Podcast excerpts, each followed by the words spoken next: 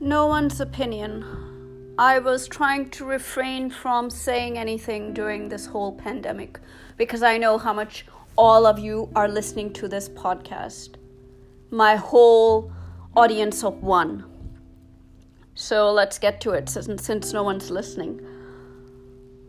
We are being told bec- as an advanced country as the United States of America, this many people should not have died.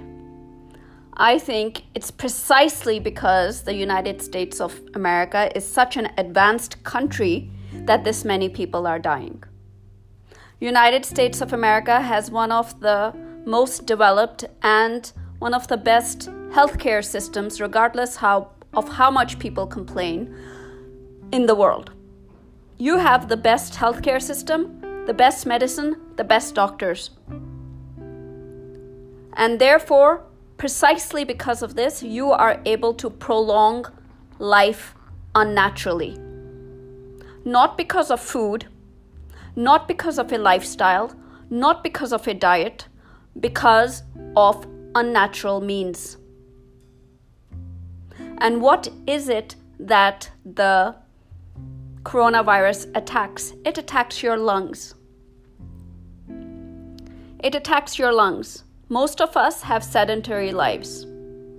In the United States, the most advanced the more advanced you are, the more sedentary.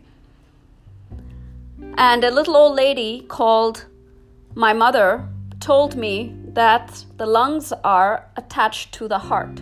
So once the lungs are constricted, your blood flow to the heart is also restricted. So, two outcomes the heart and lungs go.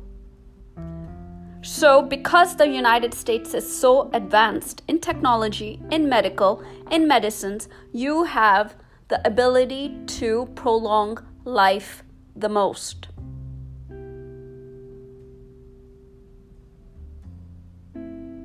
No one's opinion.